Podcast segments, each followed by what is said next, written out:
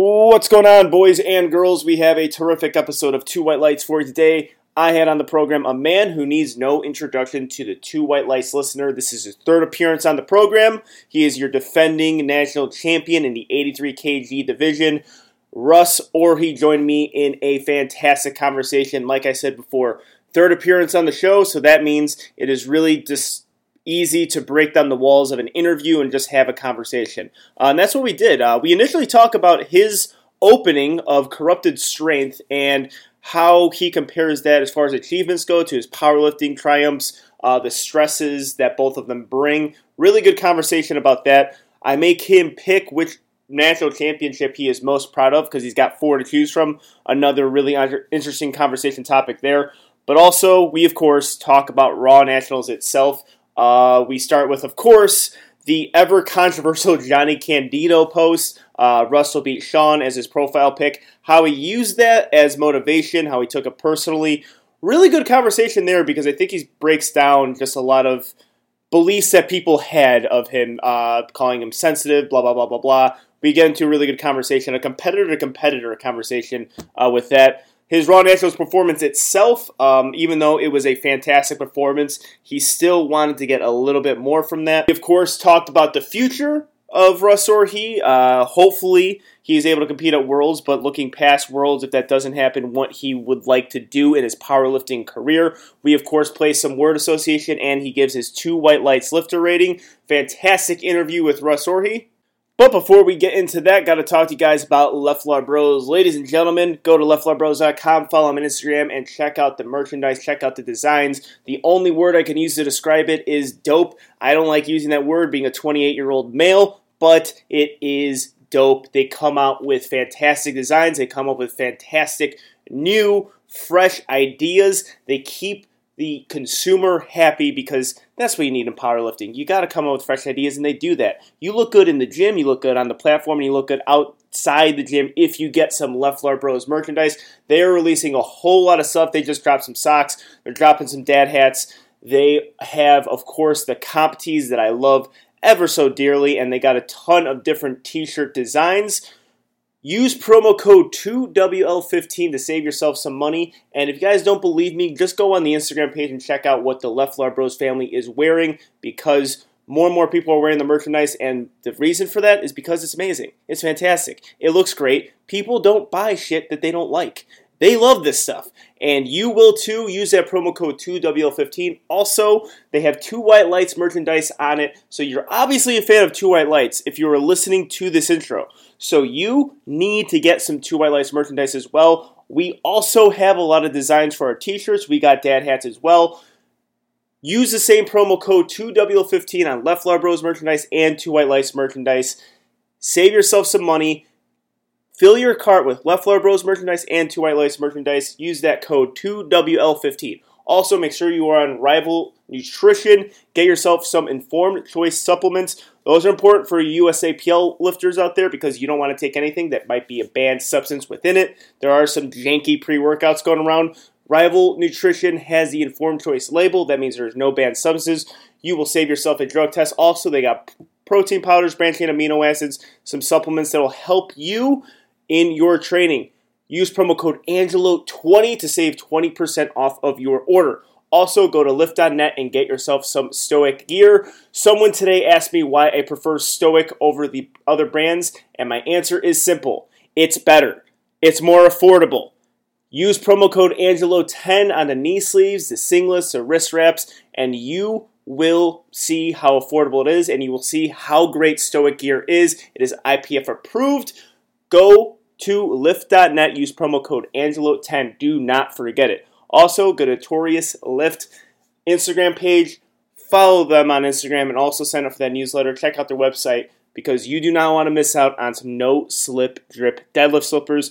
They're fantastic for performance, but also they look fantastic. They have so many different colorways, they have so many different designs that will help you match your platform attire your gym attire, you name it, Notorious Lift will make you look pretty while you're deadlifting, and that is huge. So sign up for the newsletter because, again, you can't go on notoriouslift.com and get whatever the hell you want. It doesn't work that way. You got to look out for those drops. And I'm telling you, if you see something you like, someone else likes it as well, and you do not want to get beat to the punch on getting these slippers. So make sure you are signing up for that newsletter.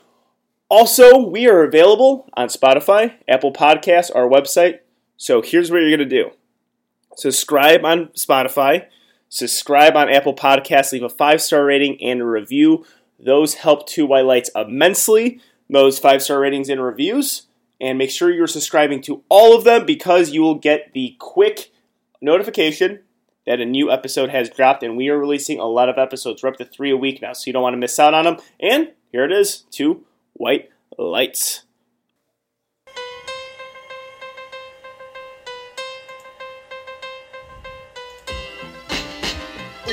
Baby, I like it raw. Yeah, baby, I like it raw. Ooh, baby, I like it raw. Baby, I like it raw. shimmy, shimmy, y'all, shimmy, yeah, shimmy, yeah. Give me the mic so I can take it away. Off on the natural charge, bon voyage. Yeah, from the home of the Dodger Brooklyn squad. And as promised, I got with me four time USAPL national champion, former IPF world champion, and the proud owner of a new gym, Corrupted Strength. I got with me 83 kg king, Russ Orhii. How are you, man? I'm doing good, man. That was a that was a hell of an intro. You're a hell of a lifter. In a two week span, that was a pretty solid two weeks. You go into Yeah. nationals, have a great meet, win your fourth USAPL uh, national title. Then, just a short week later, you're out opening a gym that, uh, if you, I mean, I'm sure if you listen to Two White Lights, you guys have seen Russ's page. That seemed to be a smashing opening. Just to, Yeah. like, this probably exceeded all uh, expectations you had. Yeah, man. Um, so just competing. Number one, I mean, like you're a competitor as well. You know, like somewhat the stress of uh, just doing a national level meet. It's a lot different from just kind of like doing a local meet. So transitioning from having that stress of competing to now having the stress of like operating a business and having that business be successful and have a good, good opening day was uh, was definitely interesting to say the least. Yeah. Well, uh, so uh, as far as like, um, I don't know, as far as achievement goes, Yeah. compare the two. Like winning a national championship and opening your gym. Like, what what's uh which one's better for you? I would say that uh, I would say probably the gym, just because the gym there's so many unknowns and there's no like direct correlation to anything. You know, I feel like to a certain extent you're gonna get out what you put in. Um, so it's like I wasn't as nervous for the meet. Obviously, it comes with the stressors, but I know like I control my own outcome. Um, so it's like okay, look, you put in the work for 12, 15 weeks you should have a pretty solid meet. However, you can put everything into a gym and get absolutely nothing in return. Uh, so it was just a lot more nervous, uh, and just to have that Saturday be a success was definitely a lot more. Uh, it's a lot. It's a lot better.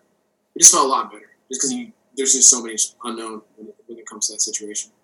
Yeah, I I'm I'm um I'm not particularly surprised with that answer because opening a business such as yours is more stressful than competing. It definitely is. And also with the just opening a gym, knowing the it's a gamble. Whenever you open a gym, it's a gamble. It's not a sure thing. It's almost like opening a restaurant. You know, it's like you put in the money, you don't know if you're going to get that money in return. But right now, I think I'm excited for you, and I think all the powerlifting community is excited for you because opening a gym and kind of uh, promoting the sport in that way is, I think, bigger than any national championship they can win, world championship. Because you know you have a you have a home now where lifters could come in and train. Like that to me is awesome. So uh, congratulations on that. Uh, of course, we're gonna get into the the nationals, uh, your nationals performance, but I'm thinking along the lines of this: you're a four-time national champion. Um, compare the national championship that you won this year to maybe some of them the years past. Was it a little bit more sweet? We had that break between 2019 to 2021. Um, I think 2019, I had you as a big favorite winning. And then 2021, there were some questions on if Noriega can eventually surpass you. Uh, that was about it, Noriega and you going into it. So, yeah, just compare the two because that's a lot of national championships to choose from. Uh, damn, that's a that you're the first person to ask me anything like that. So that's I mean that's a good question. Thank you. Um, I don't know. Like I, to me, I don't think anyone, I don't think anything can ever kind of uh, eclipse that first one. Mhm. Um, just kind of like when you're when you're new on the scene, no one really knows you. You're not like a favorite. It's just kind of like you're just kind of happy to be there. Yeah. Um, and like we knew that I would be somewhat of a threat coming into the national level. Um, but you know, just kind of be able to showcase that in front of everybody and no one really knows. I think that the first one will always be the best one. Um, so that's kind of unfair to compare. So let's just go two through four. This one was like, I don't know, man. Because winning, win, okay, so the second one was okay. Third one was I was coming off like a little injury, and I think if there was any time that a competitor could like definitely have beaten me, it would have been the third one. hmm I definitely wasn't my best. Um, I was going into that meet very unsure of myself. Um, this fourth one was cool. It's just that for me personally, I didn't perform at the level that I wanted to perform at. Um, so it's kind of like I'd probably rank it like the third. I'd say the first one is number one. The second one's number two. Or actually, no, the third one is number two.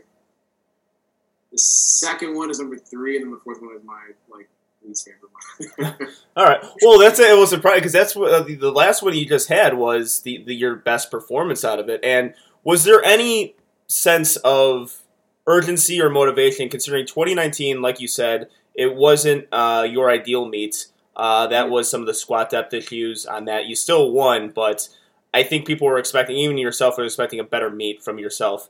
Um, and then you're coming off that big, uh, that big world championship win, where that was kind of your I wouldn't say statement meet, but it was the meet that you kind of proved the doubts that you couldn't go nine for nine and put together that total. Like you proved a lot of people wrong within that meet.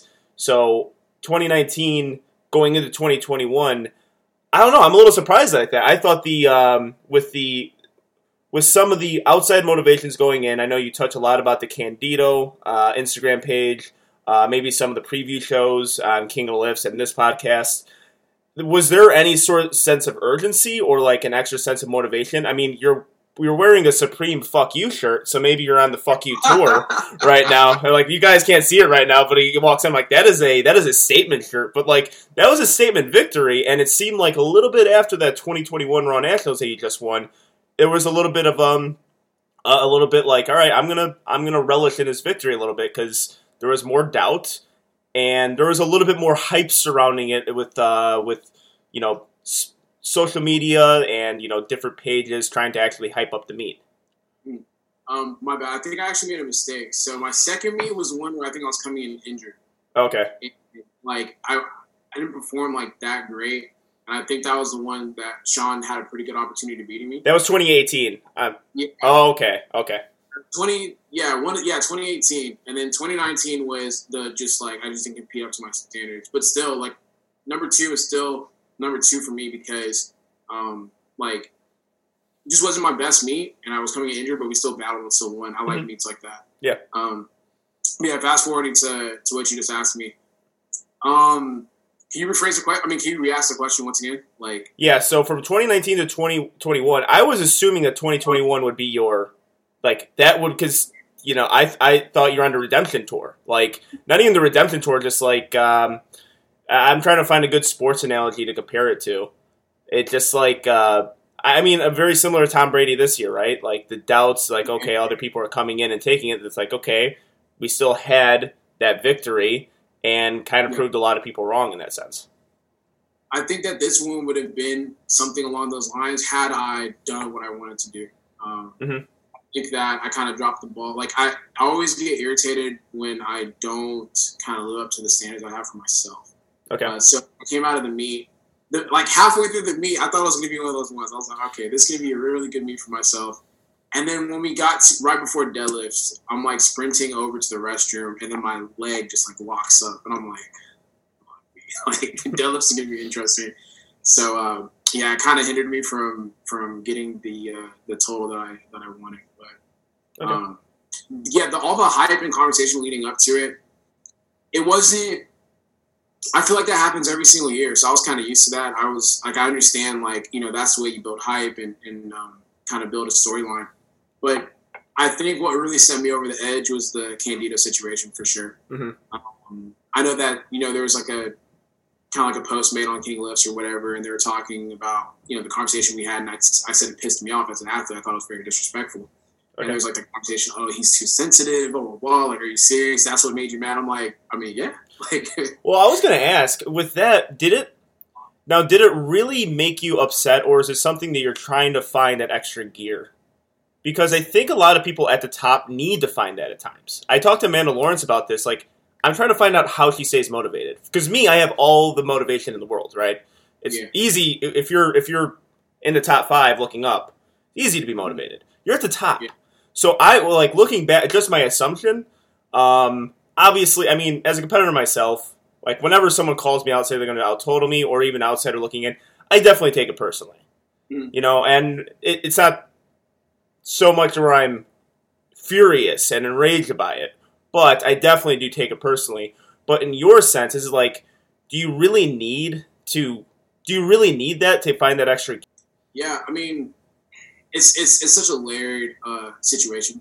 Mhm. So for me, I took it personally. It did like it did personally like anger me, um, and it helped my training as well. But like I did feel disrespected by it, and like in a good way to a sense it elevated my training. But the reason why I thought it was very disrespectful uh, was just because for two things, right? I know people pointed out the fact that Candito is a good friend of Sean, and that's like his way of showing support or whatever. But I think like as a social media influencer, and you kind of know this as well, Mhm. like there there are ways to go about things in my opinion. Like him stating opinion, like in conversation, or maybe he's on a podcast or he's in the comment section. I would have not taken it the way I took it. But changing your whole profile picture to Russ or Sean is going to beat Russ. I don't see how people don't see how I took that personally. Like I'm just like to me, that's him making a grandstanding like statement and trying to be like trying to chase clout essentially. Like oh like ah, I'm a, I'm a troll a little bit. Like I'm gonna make my whole ass profile picture. Like this isn't a guy that has 500 followers. This guy has like almost 100,000 followers. Like making his profile picture that. Mhm. So that's why I thought it was disrespectful. Because imagine like someone like like myself saying like, oh, like I'm gonna I'm gonna beat Sean or something. Like, I don't know. I just feel like as a competitor and someone that has been a competitor and someone that has a social media following, I just felt like that was just a little bit over the edge in the sense of like I'm trying to um, just make this about me versus make it about Sean and Rex. Yeah. Oh yeah, I, I could see that actually. So when he made it, because I, I have heard, heard the feed, um, the response that you have gotten uh, from the King of Lifts interview, and you know I've heard everything that you said. Like, oh, he's being too sensitive. Why is he mad about a friend supporting a friend? And I could easily say those things on the outside looking in, but I know as well as everyone. I mean, me, and I'm not. I'm not you, right? I'm not the number 183 kg. I'm within that top five range.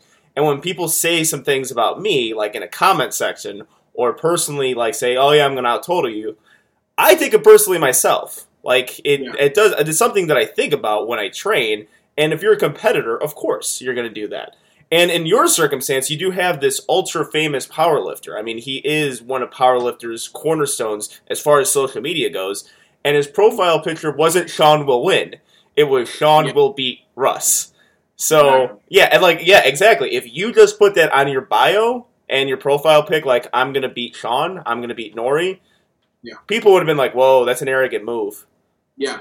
Like, so you're you are right in that sense. When Candito did it, we were all like, like we were, me and my friends were like, ah, okay.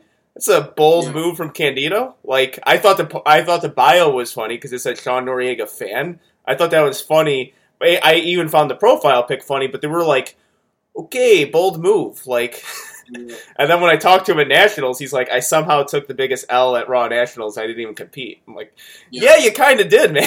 I mean, like, like I said, just to reiterate, I understand friends supporting friends. Like, you know, you, you, you and your like you and your homies gonna talk shit about other competitors. That's just how it goes. Yeah. Like, um, I, I'm not, I'm not so much like hung up on that. It's just like the public, um, or the attempt at just like public uh, embarrassment, in my opinion.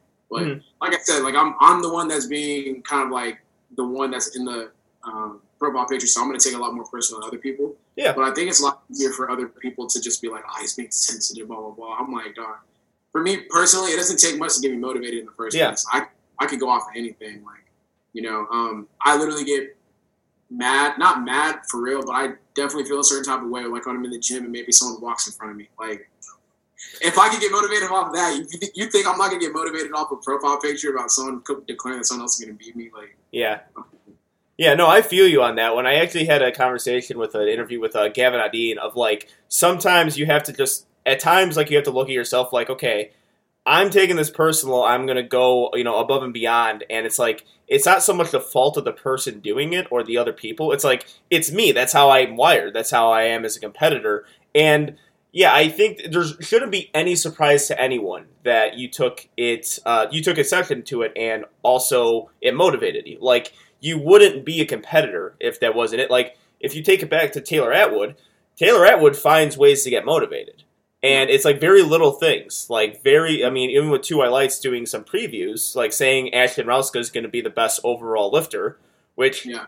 really it's not like we're saying Ash is going to be Atwood. We're not saying that, but he takes it, he internalizes it. He doesn't think that we're. Di- I actually don't even know. I got to interview him tomorrow if he thinks we're dicks. Who knows? But but he takes that and then uses it to his advantage, and you get the performances that he gets. And really, it's just like, yeah, that's my opinion. I think Ashton Rouska's a really good lifter, and he might be better than you at this meet. Like, but Yeah. he he uses that that little thing and is able to do it. So like, it, it's it's totally understandable. Yeah, I don't think people understand that um, sometimes. I think that the crowd that powerlifting currently has is, uh, to a certain extent, people that are just now getting into that competitive realm to where, like, okay, like this is their first idea of what being an athlete is and like what competition is and competing and all that. But someone like Taylor, um, Taylor's played football. Like, you know, you play when you play sports growing up, you understand like what can be used as motivation and like what it feels like to be slighted. Um, Mhm. So I was talking to Taylor about this. I was like, bro, you're the type to where 100 uh, 99 people can say you're going to win, and you'll focus on the one person that said you're going to lose. Yeah. And you'll use that motivation. And um, people like, oh, you're overly sensitive. It's like, no, it just it helps him work harder. Um, and it's just that's how you are as a competitor. That's just how it goes. Yeah, absolutely. I mean, all it took for him was just like people saying that it might be close. That's it. Yeah. yeah. It might be close between him and Perkins. That's all. That's. I mean, that's like what the consensus was. He was still picked as a heavy favorite to win, and he didn't even want it to be close. Yeah, exactly. Exactly. you'll find you'll find stupid shit like that to get to get hyped off of. Like it's like you get, the whole panel has you winning, but then you mention another lifter. I don't know, man. This guy's looking pretty good at training. It's like what? like, like all right, okay, cool. So all right, I'm gonna use that in training today. Well, I mean, going going uh, further further into that, as far as just what we've seen, yeah, I think this year Raw Nationals, I think people are making more of an effort to to create a storyline to see that is is is there any other outside motivate aside from the Candito part? So like you know, uh, with you know, we posted you and Noriega kind of going head to head, and then looking at those comments, looking at the reposts. Is that also a sense of motivation from you? Because it's not from powerlifting. I mean, at a point, the USAPL's golden boy, Jonnie Candito, it's from other fans who really don't know. So, is that something that also like you find little things of motivation from? Yeah, that's those are the easy ones for Mhm. sure. Like, those are like automatic. Um, yeah, like people people commenting in my comment section, like, "Oh, did you see Nori's bench today?" or "Oh, did you Mm. see so and so's pool today?" or like the center. I'm like, bro, I'm like, all right, cool, like for sure. Like I'll screenshot certain things. I'll have conversations with different people. Like I fill it in my memory bank. Um, yeah, all that, all that definitely motivates me. It's a good thing though. Like, Yeah, I was- like I was about to ask, like, does it is it is does it uh it, do you do you welcome it? Yeah, hell yeah. Okay. I was I was in the car with my girlfriend. I mean, like we were driving. This was after I saw the uh, Jonnie Candito profile picture. I was like legit like. I was like legit pissed. I was like, I was like, man, like what the like what the fuck? Like why like why would someone go and do that? Like what's the what's the purpose of that? And then like after about ten minutes, I was like, I started clapping. Like I'm driving home, like I was like, I like this shit. I like this shit. You know what? Like, like good. Like I don't know if he notices, but he just motivated me. He just sealed his fate. Like that's it. Like Mhm. you know, little shit like that. I think. Um, I don't. I mean, I for sure love it. In the moment, I'll be irritated about it, but for sure, I can, I'm able to kind of like have the perspective of like, I love this type of stuff because it gives training purpose. Mhm. Um, even if like for for two hours, I can literally just focus on what this one person said. that literally makes my training that much better. Yeah. Yeah, yeah. I was about to say. I'm like, at, at times you, it's needed, or a little. I mean, like I, I, I same, uh, same thing. Occasionally with me, where someone has a big deadlift, and it's so funny when people like mention me in the comments, like, "Oh, Angelo's scared." I'm like, I don't give a fuck about deadlifts. I honestly don't. Like, I don't give a fuck about people's deadlifts because I don't care anymore about my records. I don't care about like now it's about total. I want to get to total, but the, even to that me, I'm like, man, people still think I'm the deadlift guy. Like, Yeah. I want to be the total guy next. Like, the deadlift is, I like if a person outpulls me, like, awesome. Do I still out total you? Yeah, And then I don't care anymore. Like it's over. I had that record. I had my moment under the sun. But yeah, I mean, again, even like those little things can get. At, but you you face it a lot more than me. You know what I mean? Like it's probably a more constant thing. It's for you because it's you're you're at the top. Like uh, there's there's going to be a point where there's going to be a point where it continuously gets worse for certain people or better. I don't know what word I want to use there, but you know, it's it's it's if that happens to me on a micro level about someone's deadlift who I'm good friends Mhm. with, well, I'm like, yeah, they could outpull me, and I'm I'm straight. Like, I'll I'll, I'll go and try to hit a big total. It's got to happen for you with like every single competitor. Who the fuck is who's commenting that they're gonna outpull you? Like, No, no, no lifter is commenting that. You know what I mean? oh, but I mean, like, who would say that you're gonna be outpulled? I don't. That's Oh, there's there's a few guys. There's a few guys in the USAPL who can. in the 83s. Yeah. I mean, the, yeah. There's there uh, there. Um, I always, I don't know his full name. Uh, his handle is Rogue. It's like Rogue One or something. Uh, it's his name's Tom. Very good friend of mine. He's got like the best deadlift leverage I've seen. He pulled 762 beautifully. He could potentially pull 771. Thing is, like, okay, he could pull the world record. I'll be happy for him. But like, I at this point, it's about nationals having the big biggest pull at nationals, having the chip, and trying to place now into the top three. Okay. You know what I mean? Like, like to me, it's like they're not they're not saying that themselves, but to me, it's like I don't. I mean, even Yeah, with actually, you, I mean, well, for example, you pull seven fifty, right? How many DM? I got how many DMs of people like, oh, he's going to take your deadlift record. I'm like, oh, oh no. god, he could take another one of my, he could take another record. Like, do you guys think I care about this? Any like, why would I care when he out totals me by forty kilos? Like, I That's so it doesn't. So- I don't hold it in. Yeah, question. When you okay, I pulled the 750 in the gym and thought, okay, I'm probably good for 733 in a meet. Maybe people like like a super me every single time we compete because I'm like, for me, I scale everything. I might squat 705 and make it look good in the gym. But I'm like, okay, to me that probably means I have like a maybe around 705, maybe a little bit more. Um, but yeah, when I pulled that 750, I was like, yeah, I'm, I'm probably solid for a little 733, Mhm. um, something like that in that range.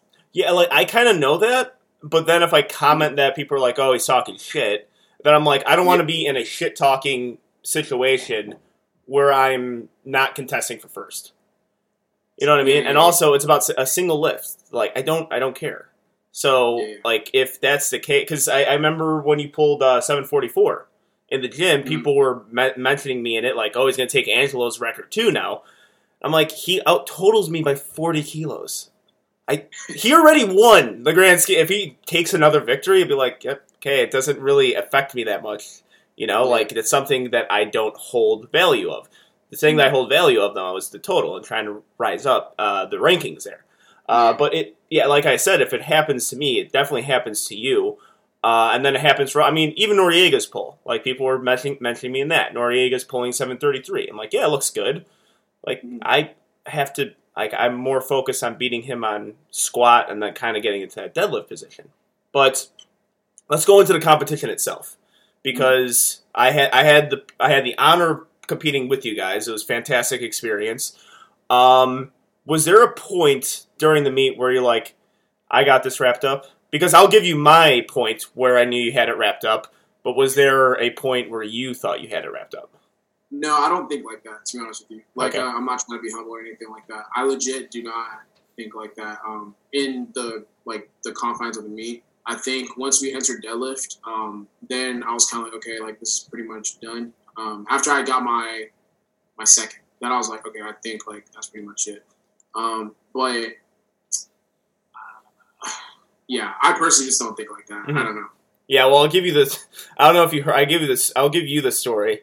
Well, uh, we were in the watching the monitors in the dugout.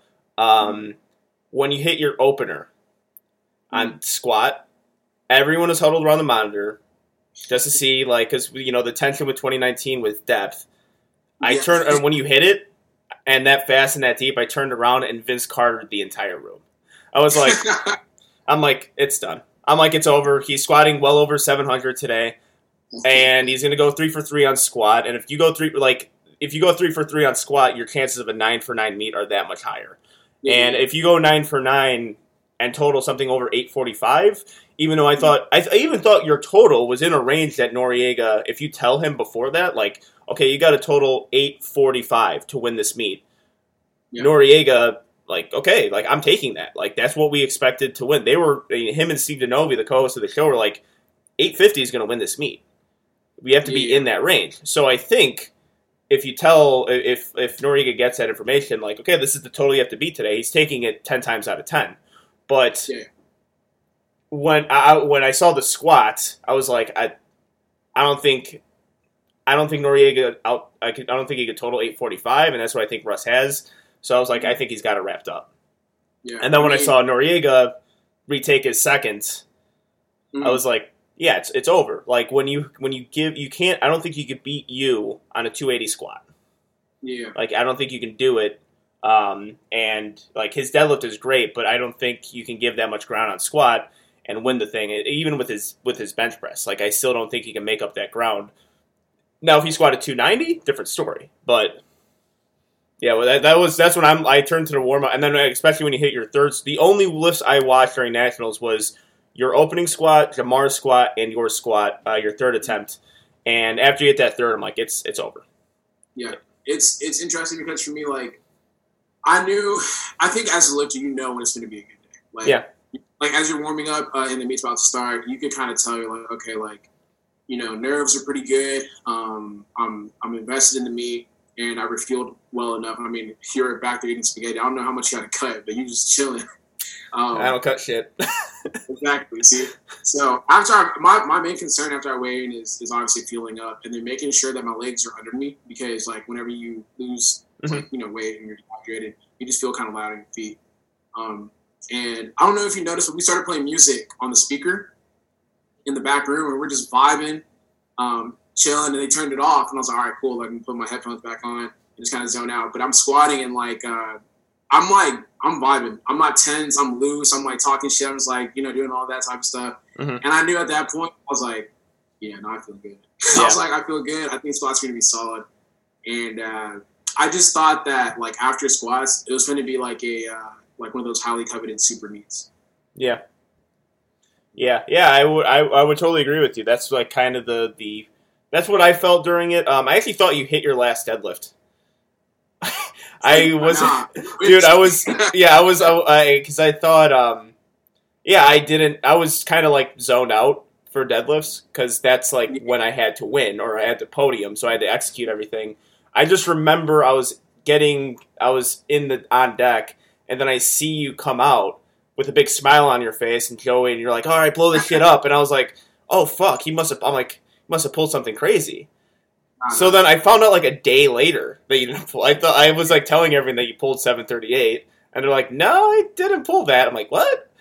I'm like, he Uh-huh. seemed happy. I didn't know, but Uh, it was uh yeah i mean so even going back to like the reason why i don't like kind of get ahead of myself is because i'm thinking everyone's showing up and they're gonna have their best day and i'm gonna have to like fight because i like i anticipate mistakes so i'm like, all right like if i'm gonna make a mistake i'm gonna have to like really really zone in and fight so there's never a point in the meet where i'm just like oh i got this for sure Mhm. um i was expecting sean to to hit 500 on bench i mean Yeah. i wasn't expecting it but i was expecting it Yeah. That makes sense like i was Yeah. prepared for that to happen um, mentally. Um, same thing with Delis. I was expecting him to like blow up whatever he had to blow up. I was expecting Delaney to do what he was going to do. I was expecting you to be in a position to where you're going to either pull for second, third, or first. Like, you know, like I've always mentally prepared for whatever situation might occur. Like Mhm. maybe I go one for three on squats and like my bench ain't all that great, so now I have to keep fighting and uh, maybe stave off some people. Yeah. Um, yeah, I, I, I once Joey told me, okay, the meet's pretty much over. Like after this, uh, after I secured my second pull, I was like, all right, cool. Well- Um, Was there any sense of disappointment there when like uh, when Noriega had to take that first deadlift as a token? Because I think like even as for us, like the buildup was so big, and even when Flex got on here, he was talking like, "Man, I was expecting a pull for the win situation, or like at, the last deadlift just wanted to be decided." And unfortunately, Sean got hurt, but like I was just mad because we were the buildup was there, the the battle was there, the war was supposed to be there, and like towards deadlift, it's like okay, well you can just pull whatever you need to do to win, and that's it. Yeah. Um, respectfully, I like when I say this, I don't want people to be like whatever, but respectfully, I just didn't care. Okay. Um, however, however, I was able to secure first. I, I just didn't care like at all. Um, Okay. I was more. I was actually more disappointed about me missing than someone else like bombing out. Like Mhm. I could care less about someone bombing out. Um, that has nothing to do with me. Like at the end of the day, I didn't hit the numbers I wanted to hit, so I cared way more about that. Like I didn't. Um, I didn't care. Like a win is a win to me. Okay. Um, so whenever he bombed out, like uh, that's that's his business. That's not mine. Okay. That makes sense. All right. Yeah, that would make sense. I think he would say the same thing in 2019. I think a lot of questions he got was like, "What if Russ bombed out?" It's like, well, that would have fucking sucked because no one like when you bomb out, like it's not like, "Oh, I'm better than you." It's, it's not that situation. It's just Yeah. it's kind of a def- it's like whatever. Okay, I got to win now, and that's about it. So that would that's that's the uh, that's the appropriate response. Comment that element you could throw in there too is like all of that shit is all encompassing as as to what being and powerful is. Like, uh, I mean, Sean said it in his video too, just like being healthy, um, you know, bombing out, hitting your lifts, like all that shit matters. So you can't just like, I like, I don't care how I get first. You know, if I get first, I get first. If I win, I win. Like, however that lifter falls short is how the lifter falls short because it's all powerlifting at the end of the day. Yeah, for sure. So I, I think people have been asking me this, which I hate when people ask me these things. Uh, between you and Sean, is it still like the friendly competition that it always was? Uh, the reason why I get it, I hate getting asked this question because I'm not you or Sean. So they're like, "How's the relationship between them?" Like, I don't fucking know. Like, why are you guys asking me? like, I'm not Noriega or Russ Orhii. Like, I think I'm the wrong person to ask. I'm not. Uh, I'm not the the mediator between you two. But is it still like the friendly competition that it's like, all right, I'm gonna keep trying. Like Nori's gonna keep trying to get you, and it's like, all right, I'm gonna keep trying to build that total. Or is it is it a little bit more of a rivalry now? Um, uh, I'll, I'll be honest. Like I'll say this just because we've already had this conversation recently. But um, leading up to Raw National, it was like a serious rivalry. Um, because it was more so like a friendly rivalry to where it's like you know we're both on. We were both like he left the team, but we were kind of like on the same team in a sense, and it's like we both make each other sharper. Um, this past Raw Nationals, like, we weren't in communication uh, for like a year leading up to it. Um, so I think the tension on both of our ends were higher, and um, maybe we were a little bit more sensitive as to what people were saying about like who's going to do this. You know, I'm Mhm. Team Nori, I'm Team Russ, like all that kind of stuff. Okay. Yeah. Wait, was the, was the last time you guys talked on the uh, on the podcast you did on here? when was the last time on here? Yeah, that was like, oh yeah, that was about June of last year. Yeah, that was a long ass time. Yeah. Yeah. sure. Yeah. Yeah, we, we, we had a conversation after the meet. We're, we're good now. It's kind of like the way I like to equate it is like maybe I'm like in, in UFC or boxing, like, you know, you have a long fight. And maybe you had like a, a bunch of shit talking leading up to the fight, but then when you finish, you kind of like dab each other up. So, yeah, I respect you. so much, You killed your shit, blah, blah, blah. You know. Yeah, I, I mean I, that's that's what I imagine. I think just uh, I, that's one of those questions that you have to ask because so many people are, are wondering, but also they have they always want the um, they always want like uh, some tea to be spilled and like by someone else that isn't you because obviously if they message Nori this that he won't say anything because it's like why would I? And then same thing with you. They message you about it. They're like, okay, I'm not. Why would I? An- why would I answer this? But like they and then they, that then when those fail, you ask another guy who has like a media source, and it's like they just want like if I said if I just say I'm like, oh yeah, they're cool, they'll be like, Yeah. oh okay, and they'll be disappointed because they don't want they don't want to hear that. They don't want to hear that you guys are cool. They want me to say like, dude, they fucking hate each other, and like they're like, oh really, what went on? Then the conversation will be you know interesting for them. But if I just tell them that like I one I don't know, and two they seem always friendly with each other. They'll be like, ah, shit, okay, whatever. That was yeah, lame. conversation started sparking up because we used to always talk shit in each other's comments, like leading up to our Raw Nationals. Yeah. Like, oh, I see your see your squat. I'm gonna double this tomorrow. Or it's like, oh, I see your bench. Like that's still part of my warm up. Like you know, little shit like that. Yeah. Just kind of um, over the last year and a half or so. So uh, I think that's kind of like why the question started coming up a little bit more on Yeah. uh, like people that are watching Yeah. Like minds. Like, oh, what's going on? Yeah, and uh, every, every people always crave that for every single sport. People crave just something to talk about, and it's actually a good thing now. Like, have you seen the evolution? Kind of like I, I talked about this with Flex, as far as like powerlifting having fans now, and it's kind of cool. Like when I did that post with you guys, I didn't even read the comments because I'm like, there's actually a lot of comments here, uh, and some a, a lot of times I do read them, but I'm like, I'm not gonna look at these comments because it seems just like typical sports debate, which is kind of like, which is always senseless, but also Yeah. it what makes you a fan of something, and that what makes the sport the sport that you're watching. Like it's the fandoms of it. So I don't like. Have you are you psyched about that, or are you like it's kind of annoying me or whatever? No, I'm excited as fuck. I, honestly, that's. I think I kind of like commented on or posted about y'all's page, or I com- left a comment like, shit like that is what's going to take this sport to the next level for sure. Like Mhm. that's going to in, in us becoming a bigger platform. Um, yeah, I was super excited about that. Whether or not like I had beef with people or I wasn't speaking to people, like that in itself is amazing because um, storylines help build a sport, and once that kind of elevates to a different level, you're just gonna have a lot more casual uh, fans kind of like checking and see how different uh, meets go. Yeah, it was because like part of me is like when you have an inside information about something, or you have a little bit better of an idea. Like you see the comments, like, oh, you want to comment so bad and say they're just so wrong, or they're just they don't know what the fuck they're talking about. But then Yeah. it's like, hold on, hold on. Look at uh, ESPN Instagram page. Look at House of Highlights. Look what happens when you know they post something like, say, of LeBron, and then you know a rival team or a fandom goes in there and just talks a bunch of shit with Laker fans. Like, it's senseless. It's stupid. The person obviously doesn't know what the fuck they're talking about, but that's fandom. That's what fanatics do, and that's what, yeah, I, in my opinion, that's what powerlifting needs more of. We do have like legitimate Russ Orhii fans. Like, if you had a jersey, they would buy it. Same thing with Noriega. He has fans. Like, You too, man. Shit. yeah, I mean, I have like the uh, I have the hipster fans. oh man, people was legit hitting me talking about like, yo, Angela's gonna pull for the win. I was like, I mean, it's a possibility.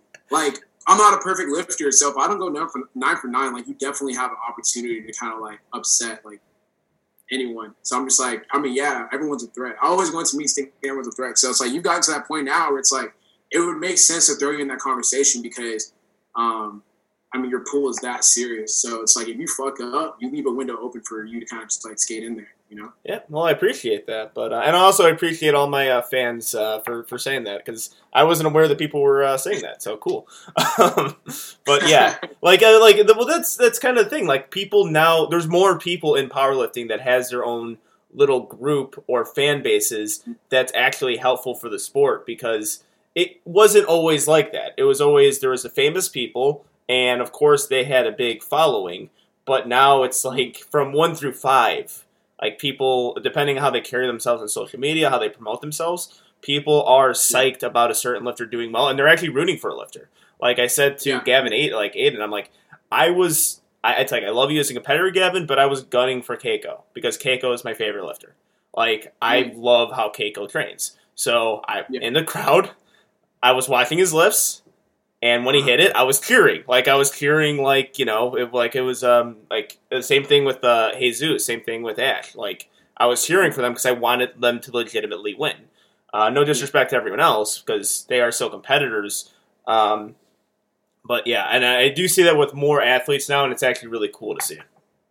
Yeah, I mean, like more athletes have legit like bases now. It's so crazy. Even who has like ah, no disrespect to Pug, but Pug is like four or five or whatever ranking he is on in the seventy fours or um and he has like a loyal like Oh yeah, base that's like oh this like Pug is gonna fuck it up like Pug's beating Taylor blah blah blah. And they're like dead ass. I'm like damn like that's that's like a compliment to him. Yeah. You know? Well, I was describing the. Oh yeah, for sure. He's done a great job of marketing himself. Um, like I was describing this uh, to someone. Like I was, I think I was describing it to Atwood.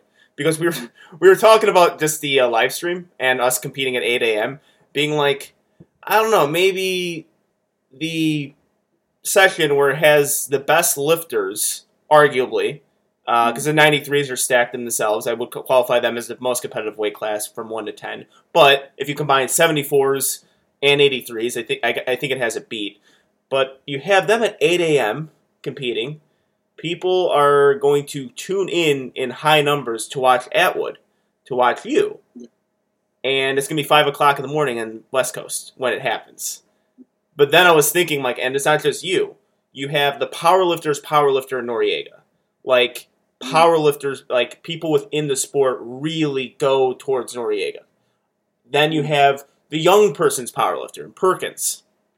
Like, Yeah. people, lo- like, the, the, the kids in the sport, the, the people from, you know, 15 through 20 love Perkins. Then you have Pug, Yeah.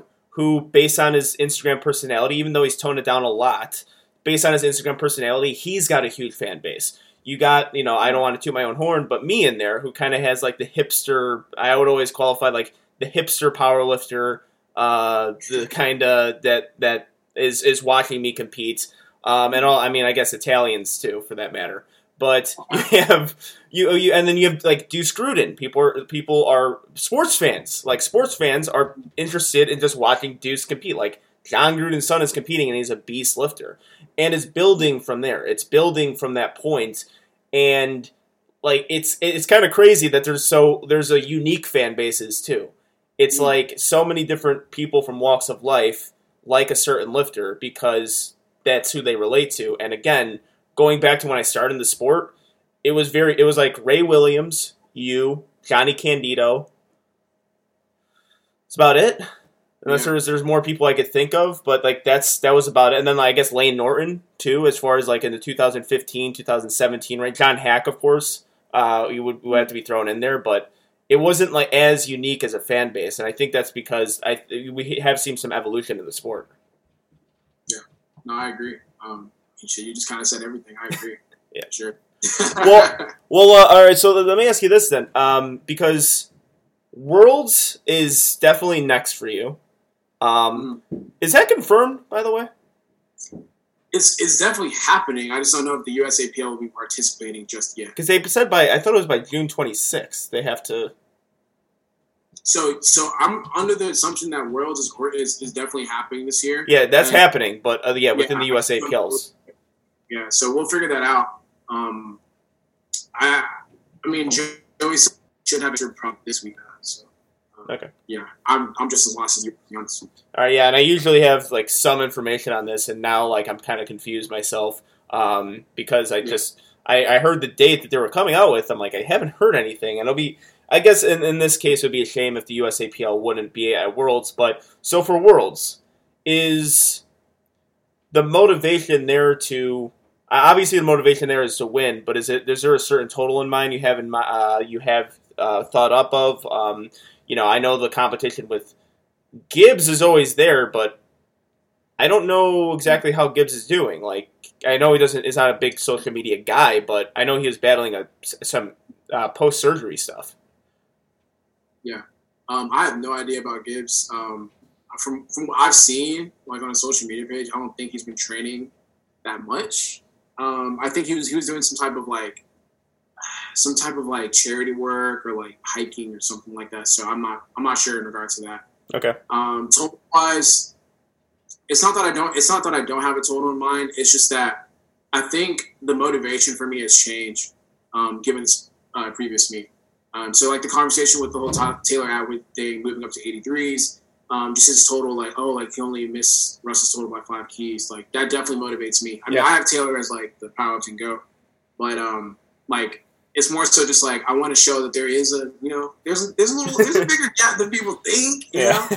uh, I didn't perform the way I needed to perform in my last meet to kind of showcase that. So I think the the motivation for this meet is to definitely lock in, um, and just try to create that quote unquote distance um, Yeah. if there is. Yeah. Oh, yeah. That was going to be the kind of the follow up there. If Gibbs isn't healthy to compete, or he's just not the same Brett Gibbs, which again I'm not too sure on. Then is the mo- motivation does in fact turn to Atwood, right? Because that's that's the next in line, right? That's the, that's the next guy who's just who's an absolute beast. And uh, the I, I, I very similar when I talk to Amanda Lawrence. It's she's the winner at weight class easily. I think on the world stage. I know you don't underestimate any lifter, but if Gibbs is removed from the equation, I don't see anyone on the international stage that's going to come to an 840 total. Like I don't, I don't see it. Yeah. I don't see anything in the 830 and in um in the 83s. But Mm. when you have that, you know, kind of wrapped up, the the attention does turn to best overall lifter then, right? So that would be Atwood. Yeah, and it's just like, damn, he, he just put such a big gap between him and the other 74s this past meet. Um, I guess, yeah, it, it would, it would, uh, I would be indirectly competing with him in a sense. Like, um, I feel like he's he's going to be number one no matter what. Mhm. But I just want to show that the gap itself is not just five keys. You know what I'm saying? Like, you know, I could, I could give him a better fight than that. Yeah. He hit that eight. He hit that eight thirty eight relatively uh, pretty easily. Um, so yeah, I just want to show that I'm a better lifter than what I showcased um, this past Raw Nationals. And um, I was talking to Joey about it. That I'm going to kind of look at it as like a uh, local meat situation because I feel like for the 83s at least, the bloodbath is in the U.S. Like Yeah. the best 83s are in the U.S. After that, once you go to the world stage, there was only Brett. Um, I always touted Brett as like a stronger lifter than myself. Um, so he he was the only real competition in the 83s on the international stage, I think. And then everyone after that is just kind of like you know everyone's strong, but um, if we do what we need to do, we could uh, get a pretty sizable lead on them. So I was kind of looking at this as like a local meet. There's not too much pressure. Just go out there, execute, and then um, try to stack your total as much as you can. Yeah, and I am actually rooting for you because I want the uh, I want um, some peace restored in the 83s there because we have everyone talking about Atwood being the top, the second best 83. I'm like, God damn it! I'm like, wait, am I actually fifth now? Shit, like, good. And I'm like, yeah, let's let's have Russ uh, create some distance so the 83s can uh, can restore can restore their power over the 74s again, which which is interesting, man. I mean, actually, when you look um when you look I don't uh, personally, I'm, I'm interviewing Atwood tomorrow. Personally, I don't think he's ever going to move up to 83. I just don't see it. Um, I think he's he will he will continuously try to stack a total that's towards 83 like levels, and he already has done that. But I I, I, I don't think he'll move up to 83 like uh, as a permanent move or anything. But if you see all the 74s moving up to 83, like how do you think the, the future of the division looks? Because something we talked about on uh, Two White Light, like Pug is moving up, C's moving up. You have Delaney kind of. I, I I put him as a breakout performer from uh, Raw Nationals because even though I thought he was going to definitely place top three, I don't think a lot of people did.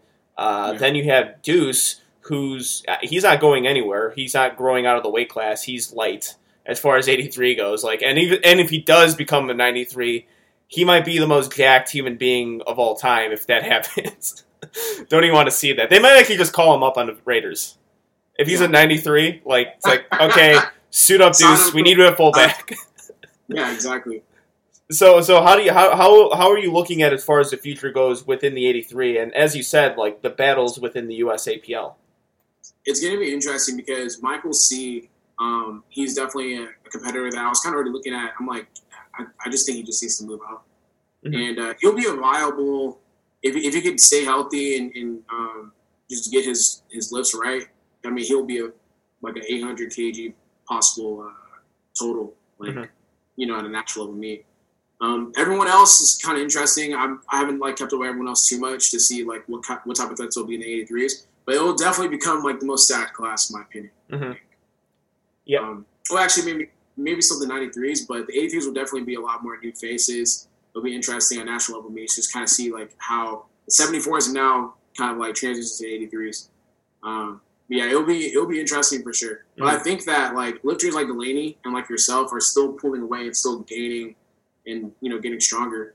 Uh, like you said, you you knew Delaney would place. I knew Delaney would place too. I'm like he's too consistent. He doesn't fuck up that much. Uh, yeah, he doesn't fuck up that often. And if he just gets his lifts, he'll probably be second, third. Well, yeah, I think the people, the reason why like King of List wasn't picking him was like because he doesn't post on Instagram, which I just thought it was funny. I'm like, they, they all picked me third, and I'm like, I and it's funny because I'm listening to it, and it's I guess it's uh, I don't know like how to really view it as far as like a competitor standpoint, like as far as confidence level goes. But they're all picking me, and I'm like, the only reason why they're picking me is because I post on social media. I know that for a fact because I was like, shit, unanimous. I think I think uh, get the lift uh, picked me uh, picked Delaney. I'm like, okay, that's good. Um, but I was like unanimous though. Like, I don't think that they they just don't have no idea what Delaney's capable of. Uh, and I did. Like, I knew that because I competed with him. Um, this would be my third time. I'm like, if he's not posting, he's good. Like, he's actually good. If he's if he's posting very little, it's actually a good thing. So, um, yeah, it was it was funny that like that's really how it comes down to. It's like if you if you post on social media that you're making progress, you're Yeah. pretty much like on betting odds. Like, uh, you you get elevated a little bit. So it was yeah, it was funny for me in the car listening to that, being like. Like I don't want to message these guys that they're wrong because they picked me and they're being nice, but shit, like Delaney's Delaney's a beast. See, like I saw his, I saw his progressions through his uh his totals. Like he had like a seven ninety at the Arnold, Mhm. and uh, still growing. Like I, he didn't post like that much leading up to Raw Nationals, but he had a couple posts here and there. He like he almost squatted seven hundred pounds. If not, he did squat it. He had like a four hundred and fifty pound bench somewhere in there with like a seven hundred pound pull. I was like, like, Yeah. yeah, this guy's gonna show up. And Joey coaches him, so I was like. Joey's gonna put him in position to like you know do pretty nice and uh, place. So I was like, yeah, he's gonna he's gonna be a problem. Yeah, for sure. I, I got well. I al- I almost got fooled by that at uh at the Arnold because he wasn't posting at all. So everyone was like, "Oh, it's gonna be you and Candito," and um, it, and, and Jamar's on the island. I remember somebody told me that, and it was so funny because Delaney ended up winning. No one mentioned it. I was second. Jamar was third. Yeah, yeah. So it's like okay, like I guess like people, I mean, people don't know. Like people just simply don't know. I mean, I was fooled by that too, but I I just knew because even in 2019, he he took six and he wasn't even prime time. Yeah, yeah. So he was able to jump that much. But yeah, I would I would definitely put him up there uh, as far as competition goes in the 83 and possibly you know really really fighting with you. And uh, Noriega's not going anywhere. I think people have the people have the uh, the issue with hindsight or recency bias in Yeah. powerlifting, where it's like, oh, Noriega didn't even place. Like we're gonna we're gonna not pay attention to him, and then he's gonna total something at a local meet, and it's everyone's like, all right, Noriega's uh, the second best 83 again. Like it's just it's gonna happen. Okay, that's a good conversation though. Like, okay, let's say uh let's let's take him out of the equation. Let's put like maybe you or me, right? Let's say you have a horrible Raw Nationals meet, right? Mhm. And then you go do a local meet. Is your confidence restored? Uh, I would say so. Say so? Okay. Yeah, as far as my standpoint goes, I don't know. So I, I say this because this is what happens in powerlifting. People forget about a lifter. People value you over a lifter, and then they go and do a meet, and then they immediately value that lifter over you, no matter what. Like it always happens. It's always just because powerlifters don't have a sense of going back into things, or fans don't have a sense of going back into things and looking at past performances. Uh, and that's like I just know that's going to happen with Noriega because it always happens. It's it's the tale of the time in powerlifting. Someone has a, a bad meet. They've said the same thing in 2019, right? Like he has a bad meet. They're like, "Ooh, I don't know. I don't think Noriega can stick with this division." Then he totals 825 at a meet, and they're like, "Okay, he's back again." Like, like no, just because someone has a bad Raw Nationals performance does not eliminate them from. We've seen we've seen some comebacks. I mean, actually, C's a good example of that too. Like Yeah. you know, two really bad meets in a row, two really unfortunate meets, goes in total 775. And then people are like, oh, okay, all right. Like in the 74s, he's actually, as far as best overall lifters go, he's one of the he's one of the guys. Because that 775 and 74 is huge. But yeah. Uh, how about in your in your case? If you like so from 2019, and then if say if you do a local meet or something, is like okay, I can do this again, or Not not for me personally. Mhm. Um, I think just because like a national level meet presents so many different things. Local local level meets like you could control a lot of different variables that you really can't that much in a national level meet. I feel like um, it's just different. It's just this is different environment. Local meets like you should blow up a local meet. Like Mhm. you know, I- if you're gonna do a local meet as a high level competitor, it should be for recon. Like you're just seeing okay, maybe like this type of weight cut works, and this is how I'm gonna feel when I do this, blah blah blah. But in terms of like the actual performance itself, I don't read too much into it because I mean you should blow up a local meet. Like I should be able to blow up to a local meet and total like eight sixty or something. Yeah. Oh, I agree. Oh, yeah. That's uh, that's actually the funny conversation you have with people who are solidified in the sport and the people who aren't quite yet, because it's just they have a number already in mind for you that you're going to hit at Raw Nationals. It's like, no, it doesn't work that way. Like Raw Nationals meets like the totals get so either most of the time they get deflated. Yeah, because you take either a really aggressive jump like on a certain lift so it's like because if i hit this i could potentially win. But then if mm-hmm. you miss it you're down tw- like 12 kilos and it's over. It's like it's done. The whole meet's like fucked for you and that does have an effect on a lifter. When you miss a squat or something and know you're done that you can't win and you had this goal to win it has an effect on your deadlift. It has effect on your bench. It totally does. Like people think it won't it does that's a hard thing to swallow in two hours that you're not going to win a meet that you trained so hard for. Uh, so that when I what do I tell people though, I'm like I'm expecting every I'm expecting six 83s to total 820. Mhm. That's what I have to expect. We'll find out during squats if that's going to happen. yeah, you go into the situation with the best case scenario in your head, but then you realize like, yeah, this is you're, this is not a shit show, but you're gonna have to like fight for whatever total you want. yeah, Um, I don't know. I, I don't. I don't. You know, if if someone had a shitty Raw Nationals meet and then they went on to do a local meet and blew it up, uh, I'd be like, well, I mean, you know, you're supposed to do that because you're you know you are a high level competitor. Yeah. I think I think for me, like, just because he had a shitty meet, but it doesn't take away what he could possibly do in the future. So Yeah. Well, I mean, I guess there, there, the interesting conversation with that is restoring your confidence in what way? You know So- what I mean? Like, restoring your confidence, like in an injury sense, like what you can do healthy, or like if you have a problem executing your lifts uh, at nationals, then no, the local meet shouldn't restore your confidence because that's a totally different, totally Exactly. different meet.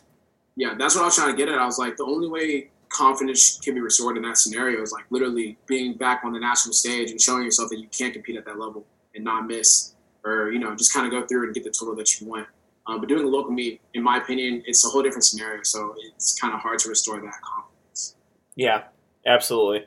Um, all right, so I mean, looking forward, forward here, you know, Mhm. going past IPF Worlds, what's next for you? Because I think the looming meet that everyone thinks about is Sheffield, but unfortunately, I don't think Sheffield's going to happen till like 2023. Um, I don't know. I, I it doesn't look as promising as it once did. So, is there anything in that middle there that you want to accomplish? Because we have the obvious ones, nationals, uh, Yeah. worlds, but is there any other meet in mind or any numbers in mind that you want to go go to? Because there's there has been some developments of pro meets. Uh, Yeah. That's that's going to happen in Virginia. So, I mean, that's always a good filler, like in between nationals, Arnold, worlds. Yeah, it's going to be interesting. I think a lot of that kind of relies on what's going to go, what's going to happen with the USAPL going forward. Like, are they going to branch off? Like, are we still going to be under the IPF umbrella? Because I was talking to Jamal Browner about this, um, and it's just like, damn, like if the USAPL breaks off and like rules change here and there, like I might just start, you know, going between federations. Um, I remember I had that controversial thing where I'm like, oh, I'm not going to do a fucking USPA meet or whatever. Um, that's only because if I did one, I'd get banned under the IPF umbrella and I wouldn't be able to compete in the meets that I want to compete in. But if those rules are gone, then I could do showdowns. I could do, I mean, I'm not saying I would, but do like tribute meets, those big, big, big, Yeah. big meets, just kind of like see what it's like to compete on that stage as well. Um, so I don't have anything set in concrete. Uh, you didn't mention the pro leagues or the pro meets or whatever. Um, whatever that looks like, I'll do. Uh, but for the most part, it re- it's really dependent on what is going to happen with the USAPL relationship with IPF. Um, Yeah. I'm down for those USPA meets and see what it's like to develop on the deadlift bar. Um, there's competitors I want to compete against. I do want to share a stage with John Haack and see what it's like to compete with him.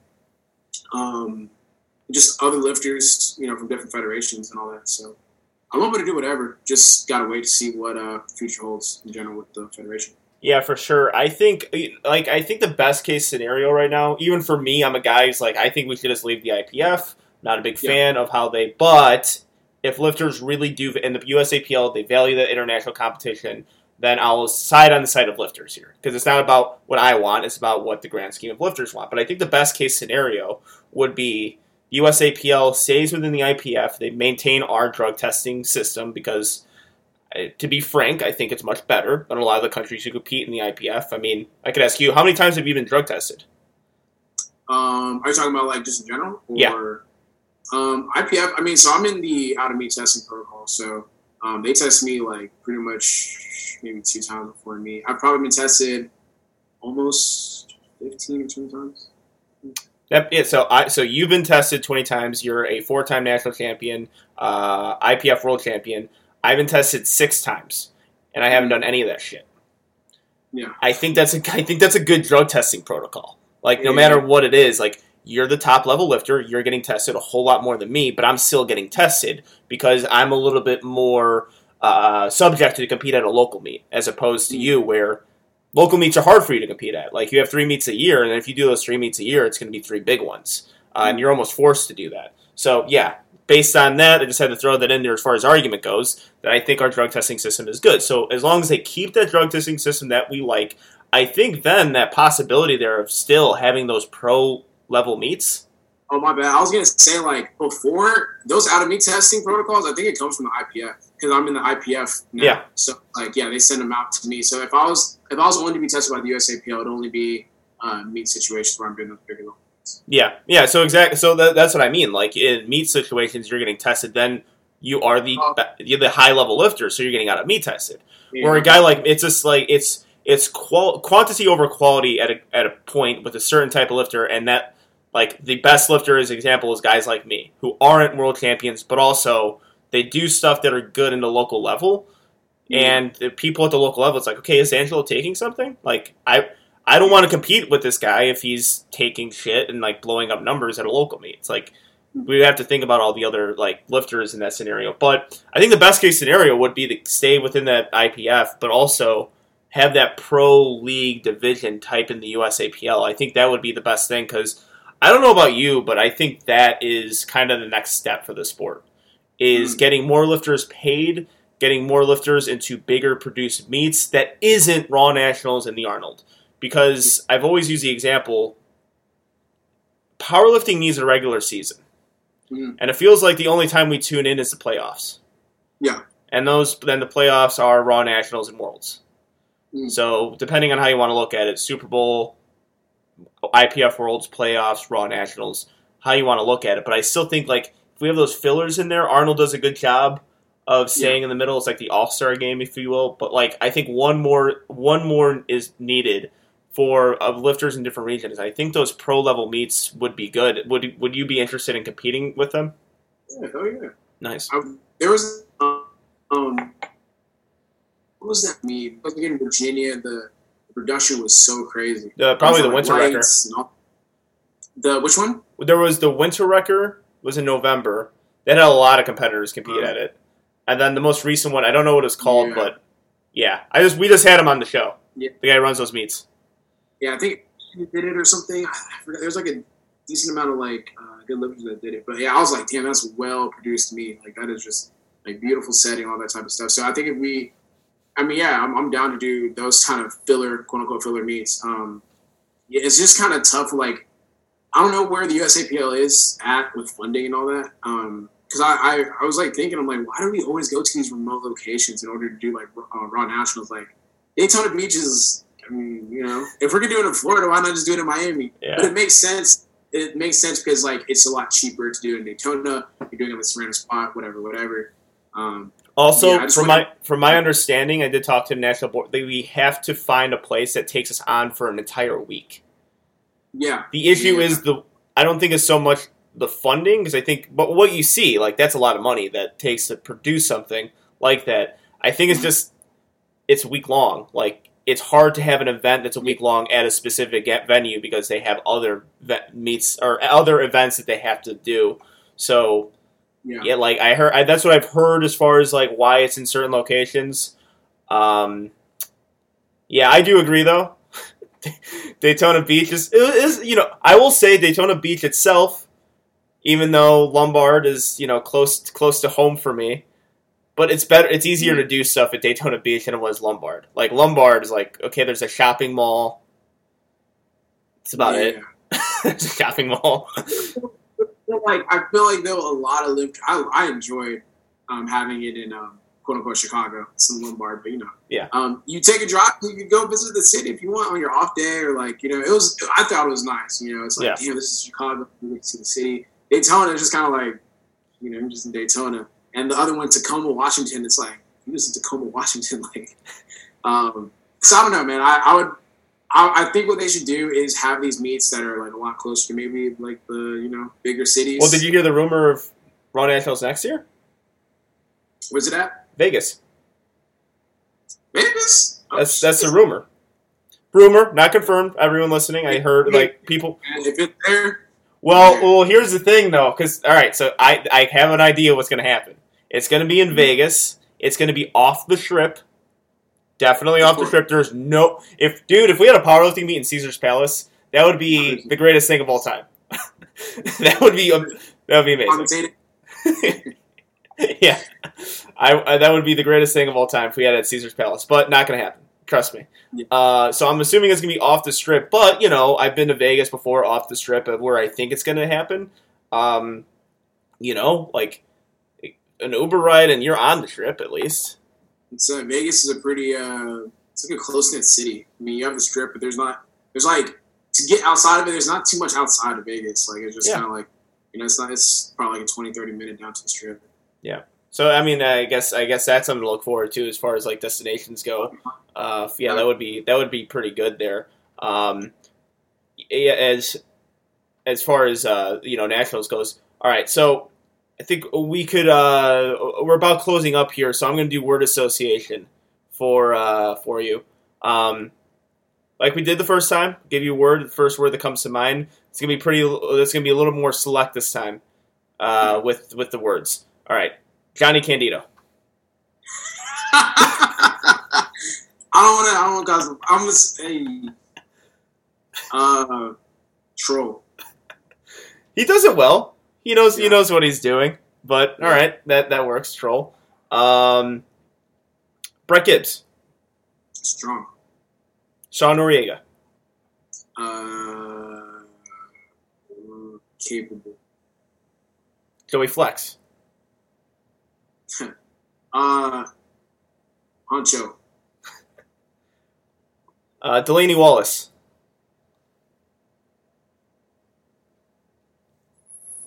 Future. IPF, Um, oh, that's a good one. Um, I just put them. I usually think of it as I just say umbrella. USAPL, Immediate. what was that? Immediate. Immediate. What does that mean? So it's just like it's the now. Like it's immediately like right here. Like for me, like I think about the USAPL. It's like it's here right now. All right, John Haack, Um, standard. Taylor Atwood, Goat. Do you think he's the best power lifter of all time? Um, I don't know about all that. I, I think, I think he's like goat. Is such a such a like a highly used word right now. I feel like Yeah, I, I, I, I'm not at a point of hating it, but yeah, it's, it's getting to that point. But I, I truly feel like Taylor. He if he continues on this on this uh, you know trajectory, he might. I mean, he might end up as probably the big goat. I mean, I'm thinking about Ed Coan. Um, I'm thinking. Well, I, I would say I would always put Haack up there because he did it natty and non natty, like as far as numbers go. But I think Atwood is definitely the best natty powerlifter of all time. But my thing with my thing with uh my thing with man, I don't know, my thing with John is that not even my thing with John, I feel like Taylor is building a resume. So when I think about powerlifter, I just think like Natty. I don't think like, you know, um tested. Yeah, Me, me um so it's kind of hard for me because like John has now entered a different realm. Um, and Taylor is still in this realm building his resume and doing it at a high, high, high, like unforeseen level. So it's like if Taylor does this for like two or three years, I mean, his his resume is going to be pretty impeccable. yeah, So, I agree. I agree with you on that one. Uh, we'll see if he takes the uh, any sort of like same things John Haack and doing other federations. He could still do those natty too, but it'll be Mhm. interesting to see like if he gets helped by anything of like the uh, the different federation standards. Mm. Corrupted strength. Uh, future. Future. Best gym in Houston. You gonna make that? We're gonna make that uh, claim now. Uh, not yet, not yet. I can do that yet. I want it to be the best Jimmy Houston, the Okay. best pilot for Jimmy Houston for sure. All right, awesome. And then to end out here, we're gonna do the famous two white lights lifter ratings. So Okay. I'm sure you played Madden, NBA 2K, all these video games where you rate yourself one to 99 on each lift, and we come up with an overall. The better the lifter is, the more easier it is to find out what their overall is because you know you you are close to the records on pretty much all three lifts. So let's start off with squat, the easiest one. What's your rating on squat? Definitely 99. It's got to be 99, right? You're all you're the record holder by a considerable margin. 99, definitely there. No argument for me. Easy one. Bench. I'd say probably like an 89, 88. What's your bench? 424, I think probably my best is 429, if not 420. Yeah, that eh, that's got to be within the top 10, right? A 424 bench and 83. Yeah. I would go. I'll probably go higher than close. 89 then. If you if you are if you are top like that, let's see. Oh Jesus Christ! There's some big ass benches. Yeah, man, that's what I'm saying. I'm like, I don't know, man. All right, I'll give you- Don't compete on the national stage. Yeah, I'll give you. What, what, Do you know where you're ranked? Do you know where you're ranked? Oh God, this makes I me don't. feel bad. You're ranked 39 on bench. Ooh. IPF, not national. IPF though. Oh, IPF? Yeah, this is all time. Oh, because, yeah, there's, yeah. Dude, there's a lot of dude. Oh god, that made me somehow feel bad because yours is 190 and it's 39. I have a one. I have a 170. That's not good. It's actually much worse. I think I have to rate myself now like a 72 on bench now that I know that information. But let's go, let's go like 80, 85. 85. I would like eighty. I don't, all right. I, I don't know. I don't know about that. I think I think we still have to go upper 80s here, low 90s because it's still like there's world all time, but then if you play within a year, right? Like you play Madden within a year, it's not based on where they are like as far as all time goes. Like they don't put like okay, you're a great running back, but how do you compare to Walter Payton? Like not fucking no, like it doesn't work that way. So I, I still think high 80s is good for you. 89, I would I would go. All right, deadlift. Uh, deadlift could be like 90. I would. Uh, that was that was a number I came in with, ninety five for you. Wait, what's going? Man, again, there's just so many weird like deadlift specialists. There's uh, like that uh, that one dude from, he's Nigerian, I think he's from Yeah, UK. I see in. Yeah. Yeah, Um, the new. Um, there's this other guy I competed with. He broke my deadlift record. Oh yeah, because you had the world one. Um, there was a lot of people. So, like at a, at the same time, I remember uh, Eric Carlson. He had it, the Swedish lifter. I think another lifter broke it shortly after. But yeah, the the the world records are so low compared to the unofficial world records. Yeah, yeah. Like we're like I think the pulls on second attempts for most of us was over the world record yeah. at for sure. USAPL. So Hopefully That changes uh, this this year, hopefully. Yeah, for sure. All right, so what do we got? We got 99, 89, 95. Divide that by 3. You are at a 95 overall.